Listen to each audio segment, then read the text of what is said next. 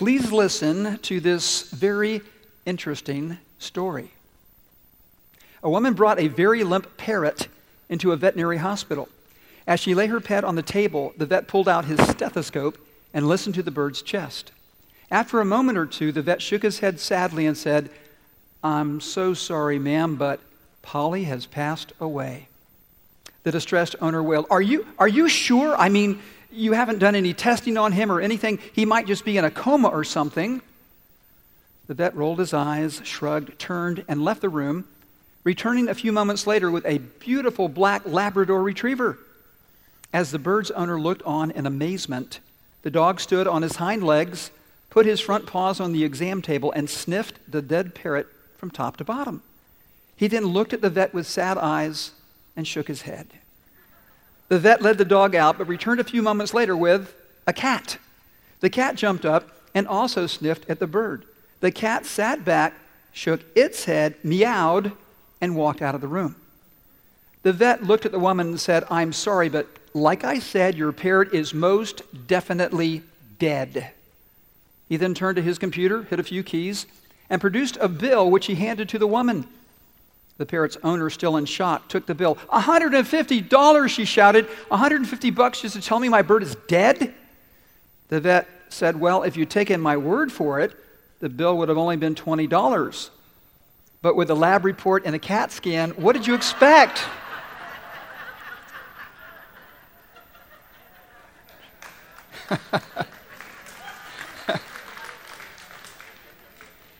Today we're continuing our study of Philippians. And once again, the theme is how in the world can we live with joy and peace in a world that is so uncertain? A world where your pet parrot dies and you get these unexpected medical bills, because life is like that. And as we come to this next section of Philippians, there's a really important question that we need to ask ourselves, and the question is this Where is your confidence? In a world filled with uncertainty and trouble, who or what are you depending on? Who do you trust with your life? Now, if we were to ask that question, if we did a, a man and woman on the street interview, you get all kinds of answers, I suppose, because some people might say, well, you know, really, I have a lot of self confidence because whatever happens, I think I'm smart enough and strong enough, educated enough, resourceful enough to handle whatever life throws at me. Other people might say, well, you know, truth be told, I'm, I'm somebody who has a lot of confidence in uh, financial resources because, um, you know, money can solve just about any problem. As one person said, if a problem can be solved with money, it's not really a problem, it's merely an expense. Or some people might say this well, you know, my, um, my self confidence or my confidence is not really in myself, it's in other people. Because if I get into trouble, I can always go to my family or I can always go to my friends, and I'm sure they'll bail me out. Other people might say, well, let's see, my source of confidence. I believe that science and technology is my source of confidence. That if there's enough money and enough time and enough research, that we can solve any problem. There may be others who would think about that question and say, well, you know, honestly, I don't know. I'm not sure who I trust or what I trust. I kind of just go through life one day to the next, taking whatever happens. So I don't really have a source of confidence or, or hope. Today, as we continue our study in the book of Philippians, that is a critical question. Where is your confidence? I was thinking as I watched the news coverage of the hurricane that hit Texas, um, just of all the devastation that occurred 25,000 homes completely destroyed, 100,000 others with heavy damage. There were 100 or uh, excuse me, a thousand people rescued last night. Um, the interstate's under three feet of water. It's a disaster zone. And at times like that, we really discover where our confidence lies. Isn't that true? We find out who and what we're depending on to get through this world. Now, I wanted to give you a synopsis of the verses we'll look at this morning, and they're right there on your Bible study outline this morning. It says this To live with joy and peace in a world filled with trouble, your confidence must be in Christ alone. Now, this is a very bold statement. And as we explore these verses, Paul, the one who wrote this letter that we call Philippians, is going to get very personal about the change that's taken place in his life when it comes to the source of his confidence. And this is what he says beginning in verse 1 of chapter 3. He says, Further, my brothers and sisters, rejoice in the Lord. Notice he doesn't say rejoice in your circumstances, he says rejoice in the Lord. It is no trouble for me to write the same things to you again, and it is a safeguard for you. And then there's this statement that kind of comes out of nowhere. He says, Watch out for those dogs, those evildoers, those mutilators of the flesh. And you read this and go, Whoa, what is going on? Well, let me explain what Paul is addressing. He's concerned about these false teachers, these Jewish false teachers that are leading so many people astray, and he calls them dogs. Now, here in our American culture, when you think of the word dog, it often has a very positive connotation. Hey, do you like my cute little dog? But in Paul's day, when you said the word dog, people thought about these wild, vicious animals that, that roamed the streets in packs and attacked anybody who passed by. And so this is a really serious accusation when Paul says these, these false teachers are dogs. And here's what's interesting the Jewish people often referred to Gentiles, non Jewish people, as dogs. And so Paul is saying, look, you Jewish teachers, you are so smug and so self righteous and so full of pride. You call other people dogs, but you're the dogs because you pervert the gospel of Jesus Christ. So, how are they perverting the gospel? Well, they were telling people that if you want to be right with God, if you want God to accept you into his family, there are certain Jewish rituals that you have to follow, things like circumcision. Now, there's a really important principle here for us today, and the principle is this we need to beware of false teachers. In fact, one of my responsibilities as your pastor is to warn you about false teachers, people who teach another gospel, a different gospel from the one that Jesus and the apostles taught. And what, what Paul is going to do, he's going to point out just how dangerous this is, not only for those who teach a false gospel, but for those who listen and follow a false gospel. And he does this in a different letter. And I want to point this out just quickly. It's in Galatians chapter 1.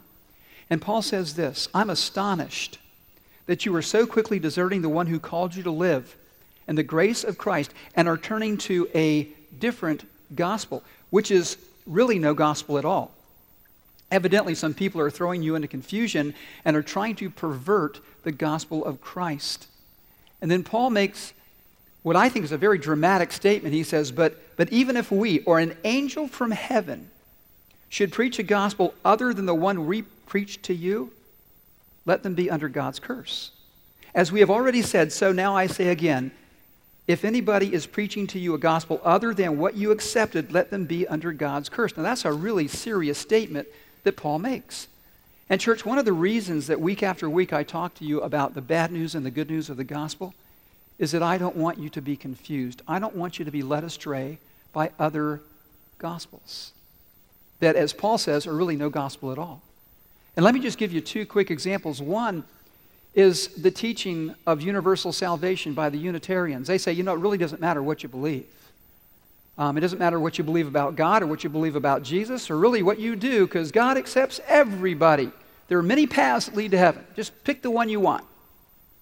Now, is that what the Bible says? No, not by a long shot. Is that what Jesus taught? No, because in John 14, verse 6, Jesus said, I am the way, the truth, the life. No one comes to the Father except through me. And then there's another false gospel. You can just turn on television, it's on a lot of cable stations. It's sometimes called the prosperity gospel. And the teaching that you hear goes something like this If you're a true follower of Christ, God wants you to be completely healthy and extremely wealthy. And if you're not, it's because you don't have enough faith and you're not doing enough things to contribute to this ministry and to help God in the world. And this prosperity gospel is affecting the lives of so many people. Now, is that the gospel that Jesus taught? No. Jesus told his disciples, In this world you will have what? Trouble. He went on to say, But take courage, I've overcome the world. But Jesus also told his disciples listen, if they persecuted me, guess what? They are going to persecute you. Church, listen, the gospel of Jesus Christ does not exempt us from suffering in this world. The gospel of Jesus Christ prepares us and equips us for suffering in this world by pointing us to Jesus, the one true source of hope, deliverance, freedom. And I, I've got to tell you, this is um, an issue that has really come to the forefront for me. As you know, I've had the opportunity to travel to other countries and to interact with other pastors and their wives and church leaders. The prosperity gospel that is here in the U.S. is being exported to other Christians around the world. And I've had conversations with other believers who say, you know what? Man, my wife is sick and we don't have much money, so I guess we're not very good Christians. I guess we're not doing enough or, or following Jesus enough. And I say, whoa, whoa, whoa, that is not the true gospel. The true gospel says that, that there can be trouble in your life because this is a broken, fallen world, and that trouble is supposed to help you understand that there's a God who loves you and a God who's willing to rescue you. And, and church, here's the thing. If, if this gospel is preached in America, if, if people think that following Jesus means that I'm going to be healthy and I'm always going to be wealthy and I'm going to be comfortable and everything is going to be just great, I'm going to live on easy street, if people buy into that teaching, then who in the world is going to take a risk, a financial risk, a health risk, any kind of risk, to take the gospel to places where it is difficult and dangerous? Do you see the implications here? And so it is so important that we understand that the gospel according to Jesus is true, and the gospel according to these other teachers, even the ones in Paul's day, is false because it's a different gospel. So I want you to know, as your pastor, the, prosper, the prosperity gospel is a lie. And as Steve Brown, one of my favorite Bible teachers, would say, it comes from the pit and it smells like smoke. And it does. So do not be led astray. And here's the deal. You know, I, I thought, why is Paul so upset? Because, man, he is really ticked off. He's calling these people dogs and evildoers. And it's like, whoa, he's really mad. And here's why because he loves these Philippian believers so much that he does not want them to be led astray. Well, church, I love you. I really do. And I do not want you to be led astray. And then Paul says this. This is in verse 3. He says this For it is we who are the circumcision. What's that about? Well, he's referring to true believers. So we're the true believers, we who serve God by a Spirit, who boast in Jesus Christ, who put no confidence in the flesh, which really refers to human effort, who put no confidence in human effort. And then Paul says this though I myself have reasons for such confidence, if someone else thinks they have reasons to put confidence in the flesh or in human effort, I have more. And now Paul's going to give us a list of things that he could put his confidence in. He says this circumcised on the eighth day of the people of Israel, of the tribe of Benjamin, a Hebrew of Hebrews, in regard to the law, a Pharisee. As for zeal, persecuting the church. As for righteousness based on the law, faultless. Is sort of his resume before he met Jesus Christ. And then Paul says this He says, But, but, whatever were gains to me, I now consider loss for the sake of Christ. What is more, I consider everything a loss. Why? Because of the surpassing worth of knowing Christ Jesus my Lord, for whose sake I have lost all things. And then Paul makes a really dramatic statement. He says, I consider them garbage. Garbage. That I may gain Christ and be found in him, not having a righteousness of my own that comes from the law, but that which is through faith in Christ. The righteousness that comes from God and is by faith. And Paul says this, one of the most powerful parts of his letter. He says, I want to know Christ and the power of his resurrection and the fellowship of sharing in his sufferings, becoming like him in his death, and so somehow attaining to the resurrection from the dead. Now, in these verses, we see the example of Paul's life, and from that example are two ways that we can live two places that we can put our confidence. And the first is this it's on your outline. It's option number one. You can place your confidence in people or things other than Christ. And Paul talks about some things that he could place his confidence in. And the first is this religious rituals. He says, hey, you know what? I was circumcised on the eighth day, as the Jewish law requires. In fact, it goes back to the covenant that God made with Abraham. Remember back in the Old Testament, God says, Abraham, I'm going to be your God. I'm going to provide for you. I'll never leave you or forsake you. And there needs to be a really important sign for this agreement between the two of us. And I think that Abraham probably wanted to renegotiate that myself. Uh, God, you think we could maybe have a secret handshake or something? I mean, circumcision, that's pretty serious. No, God? But God says, no, I want it to be something that you will always remember. And it was, it's very interesting. It was a symbol that involved blood, pointing forward to another one who would shed his blood so that our relationship with God could be restored. But here was the problem. The Jewish leaders were saying, listen, unless you have this sign of the covenant, unless you get circumcised, you're never going to be okay with God. God will not accept you into his family. And Paul said, that's just not true. Now, there are people today who believe that you can be made right with God through a religious ritual. It's called baptism. I've talked to a number of people in the Catholic Church who say, you know what, as long as you're baptized, you're good to go. You're fine. Doesn't matter how you live, as long as you, man, if you got baptized, then you're going to be okay with God. But here's the deal baptism doesn't save anybody. Baptism is an outward sign of an inward reality. When you come to faith in Christ, that's what ushers you into a new relationship with God and makes you a part of God's family. Baptism is just a sign that you've come to faith in Christ, that you're a follower of Christ, that you're now included in his forever family. And then Paul points to something else that he could put his confidence in social status. And he says this Hey, um, I'm from the tribe of Benjamin, which was a really big deal in Israel, because being from the tribe of Benjamin meant that you were the aristocracy. It was like you were royalty. It'd be like somebody saying, Hey, you know what? My descendants came over on the Mayflower. What do you think about that? And not only that, what was, what was Paul's name before he was called Paul? Do you recall? Saul. And he was probably named for King Saul in the Old Testament, who was from what tribe? Tribe of Benjamin. And then there is this source of confidence that Paul could have claimed his education. If you want to impress somebody, you could share where you went to school. You could say, I graduated from Harvard. I went to Yale. I went to MIT. I went to Caltech. I went to FSU. That might not impress too many people. But you get the idea. Now, here's, here's Paul. He studied under the most respected teacher in all of Israel. His name was Gamaliel. Everybody knew this guy. And it was amazing to be one of his students. And I read this one time in a commentary that by the age of 21, the Apostle Paul had the equivalent of two PhDs. He was incredibly intelligent, incredibly well educated, and he was a guy who worked really, really hard. Nobody outworked Paul, and that was another source of confidence that he could claim his performance because he says, Hey, I am a Pharisee. Now, when you read the Bible, Pharisees often get a bad rap, if you will. Jesus actually condemns the Pharisees at times. But you know, when you think about it, they were trying really hard to please God. I mean, they went astray, they, they ran off the rails, but at the heart of being a Pharisee was a commitment to know God's law and to do God's law. In fact, what they did, this is really interesting. How many commandments did God give to Moses on the top of Mount Sinai? Do you know? Yeah, 10. Ten Commandments. The Pharisees had taken those original Ten Commandments and expanded them to over 600 laws.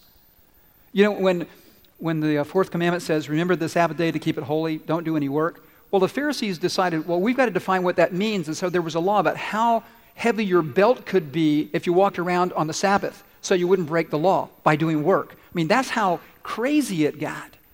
And Paul says, You know what? That's who I used to be. I was so so wrapped up in trying to earn God's favor by, by doing everything right.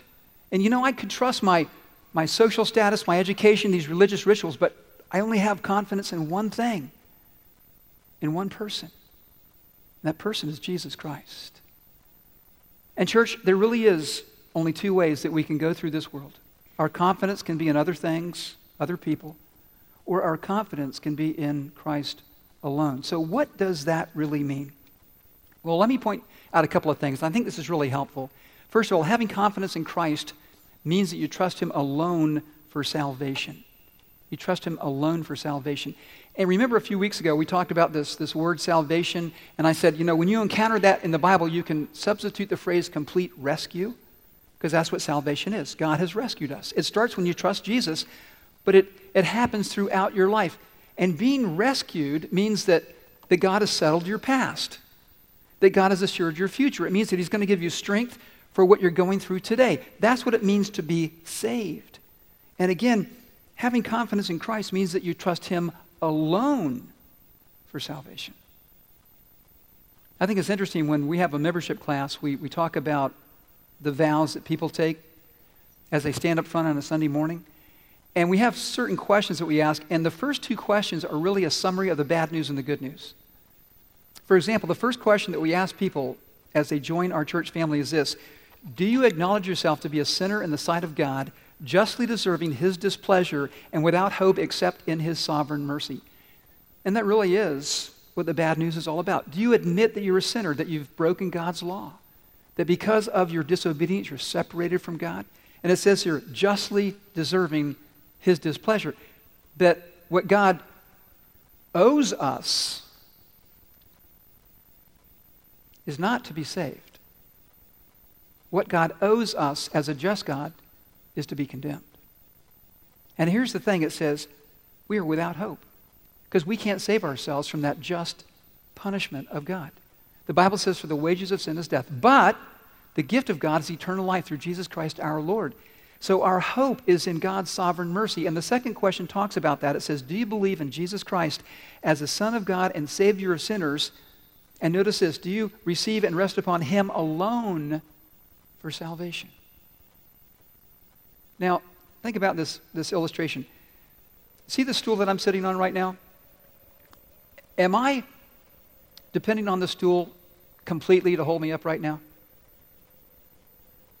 Am I? No. So I'm sort of depending on myself, right? And I'm depending on the stool at the same time. And this is the view that many people have of salvation, of being right with God. You know, God, you know, I, I believe that Jesus is who you said he is. I believe he died on the cross and you said that he paid for my sins, and I get that and I believe that. But you know what, God? I just want to be sure that I'm okay with you. So I'm going to try really hard to be a good person. I, I really am, God. And, and if I can just do a good, a good enough job of that, I know that you'll accept me. Listen, when somebody has that perspective, they don't understand the true gospel. Because the true gospel says that we can rest in what Jesus has done for us and that it is enough. I mean, think about this. I was sharing this in first service. I was, I was praying and I was reminding myself why I should expect God to hear me and answer me. Do you ever think about that when you pray? I mean, why should God listen to you? Why should God listen to any of us? Why should He answer our prayers? Hey, God, hey, I went to church six weeks straight. Did you see that? Didn't miss a Sunday. You know, God, um, I've been really good this week. I haven't watched any bad stuff on my computer. Um, God, when Pastor Dudley stood up in front of church and asked for people to help with children's ministry, I volunteered and I don't even like kids. and, and you know, God, um, we sold that property last year and I heard that sermon on tithing. So I gave you 10% from the sale of that property. I hope that got your attention. You see, the reason that we can expect God to hear us, the reason we can expect God to answer us, is not because of anything we do. It's because of what Jesus has done. I mean, think about this. This is something that I just, I think is so important. And, and I want to, to live this way myself. But when you're a follower of Jesus Christ, you have nothing to prove, nothing to hide, and nothing to fear. Do you realize that? You have nothing to prove to God because Jesus did everything necessary for you to be accepted into God's family. You have nothing to hide because God knows everything about you and He's forgiven you. You have nothing to fear in this crazy world because you are eternally loved and eternally secure. What would it be like, really, church? What would it be like to go through the days of your life saying, I have nothing to prove, I have nothing to hide, I have nothing to fear? That'd be a life of freedom, wouldn't it? And what did Jesus say? What did he say his mission was? I came to heal the brokenhearted and set the prisoners free. That's the life that Jesus wants us to live. I was thinking about, about this explanation of what Christ has done for us. It's a hypothetical story. Just imagine this. Imagine that you have a friend, very wealthy friend. His name is Bob Smith. And Bob calls you up on a Friday and he says, Listen, I know you've been working really hard, so I want to do this. I want to give you and your family um, just a trip to this really fancy resort, and I'm going to pick up the tab. All expenses paid. And you go, Bob, man, that is great. Wow, I, I'm really thankful. So you go to this resort and you go to check in, and the person behind the counter says, Can I have your name? And you give them your name and you say, I'm a guest of Bob Smith. And the person looks and goes, Oh, yeah, okay, I see that you're a guest of Bob, and he has several other guests here at the hotel as well. And then the person does this they slide this piece of paper in front of you, and you see that it's the bill for your stay. And you look at the number and you think, Oh, no. I mean, if I took all the credit cards out of my wallet and added up all the limits, it wouldn't even be near enough to pay for this, this weekend. And then your eyes fall on a little phrase at the bottom of the page paid in full. And you start to smile. Bob Smith has paid it all for you. Christian, Jesus Christ has paid it all for you. And you get it all. You get God's love. You get His forgiveness. You get His favor in your life because you're His son. You're His daughter. That's who we are, church. That's where our confidence should lie. And that brings us to this next statement on your outline. To have confidence in Christ, you need to get to know Him better and better. You see, the Apostle Paul says, listen, the thing that I want more than anything else is to know Jesus. And he talks about two things. I want to know the power of his resurrection. I want the power of God in my life that comes by, by knowing Jesus. And we talked about this last week. I actually walked you through a way to study the Bible because here's the deal I want you to get to know Jesus better and better. What did Jesus say? All of Scripture points to who? This whole book points to Jesus. So when you read these stories, you're learning about Jesus. And the better you know Jesus, the more you will trust Jesus with your life. Now think about this. If you're, if you're new to our church and you decided that you wanted to get to know me, how would you do that? How would you go about that? I was thinking, you know, somebody might go on the website and kind of look at my bio and you'd learn some things about me. Or maybe you'd listen to a sermon or read something that I wrote and you'd know about me. But if you really want to know me, what would you need to do? Yeah, you've got to talk to me. You've got to listen. We've got to spend time together. It works that way with Jesus. It's great to read the stories. Hey, I read the bio of Jesus. Man, this is amazing. I would like to get to know him. So, what do you need to do? Spend time with him and talk to him and allow him to talk to you through his word and through his spirit. Because that's what equips you to handle the things that life throws at you. That's what gives you access to the power of Jesus Christ. So let me ask you this where do you need God's power in your life right now? Think about that. You know, I know that some of you are going through some really tough things. I've, I've had some, some difficult conversations, some heartbreaking conversations with people this week. I know that there's a lot of stuff going on in many people's lives, or maybe it's in somebody's life that you love. And, church, I'm convinced of this. We're not as strong as we think we are. Sometimes we just try to, to get through it and keep going, and God says, Whoa, whoa, whoa, time out. You're not as strong as you think you are. And often God does this. He allows things to come into our lives so that we will admit that our lives are broken, that our dreams are broken, that our hearts are broken. Sometimes God allows us to hit the bottom so we'll finally look up and say, God, please help me. There was, there was one situation, I'm dealing with several people and families that are working through addiction issues. And, and some of you know the, the 12 step program of AA. And the first, first step is simply this we admitted we were powerless over alcohol, that our lives had become unmanageable. And I thought, you know, that is so consistent with Scripture because if you want to cry out to God and ask for His power, you have to first admit your own weakness. God, I can't handle this. And the second step of AA says this We came to believe, we came to believe that a power greater than ourselves could restore us to sanity. And isn't that what the gospel says? This, this greater power is God, and you access his power through faith in Christ. And then think about the third step in AA. We made a decision to turn our will and our lives over to the care of God as we understood him. Well, that's really what you do when you become a Christian. You make a decision to turn your will and your life over to Jesus Christ as you understand him. And then as you grow in that relationship, you get to know him better and better. And then you trust him more and more. Do you see how that works? That's so incredibly important.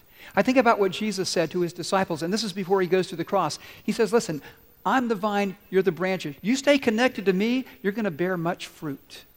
Love, joy, peace, patience, kindness, goodness, faithfulness, gentleness, self control. But he said this apart from me, you can do what? Nothing, not a zip. And what does Paul say later in Philippians? I can do all things through Christ who gives me strength. We need to know the power of Jesus in order to have confidence in him. And here's the last thing that I want you to see. This is on your outline. It says this you get to know Christ better as you experience well, his power. And then the next thing, you get to know Christ better as you experience suffering. There was a guy who was talking to his friend who was going to get married, and he said, Hey, do you know the three rings of marriage? And his friend said, What? The three rings of marriage? He goes, Oh, yeah, there's the engagement ring, the uh, wedding ring, and the suffering. We all know this nobody gets through life without some degree of suffering. Isn't that true? This is a broken, fallen place. And, church, I know that right here in this room, there's all kinds of suffering that, that we've been through. And there's suffering I know about, the suffering that only God knows about.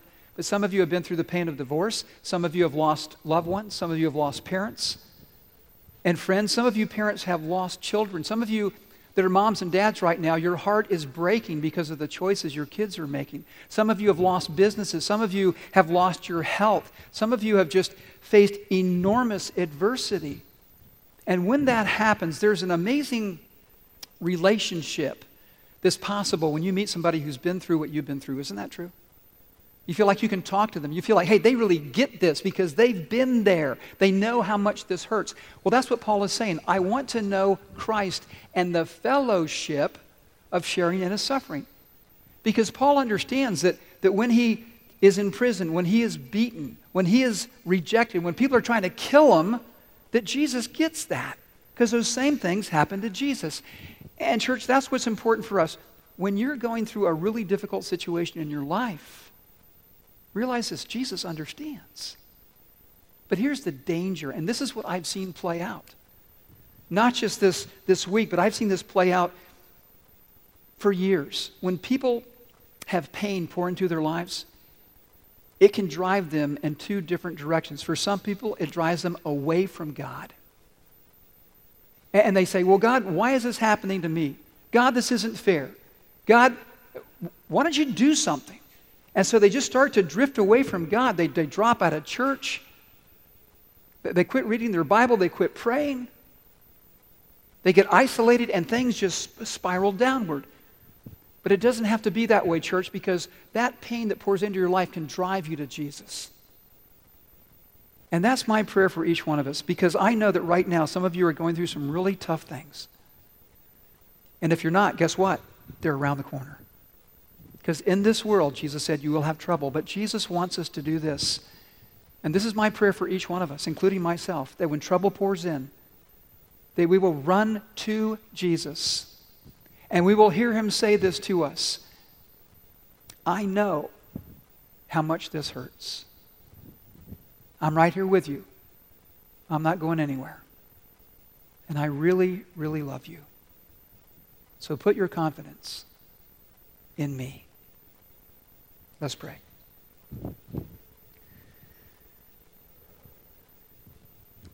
God, I thank you for the encouragement that comes from your word. And I want to thank you myself, Lord, for how much your truth has encouraged me today. I thank you for the privilege of sharing this this good news with others. Lord, I know that there are people in our church family that are really hurting right now, and I pray, Lord, that they would come to you. That they would pray and say, God, I don't feel like praying right now, but please give me the desire to do that. Give me the ability to, to pour out my heart to you. God, give me the, the strength to take one more step. And Father, I know that when we do that, that you'll hear us and you'll run to rescue us because you're the God who is faithful. And Father, this morning, for the person who's never trusted Jesus, maybe today is the first time they've realized, you know what? I don't even know where my confidence really is, but I want it to be in Christ. God, I pray that they would just, right now, in their own words, say something like this God, I need you.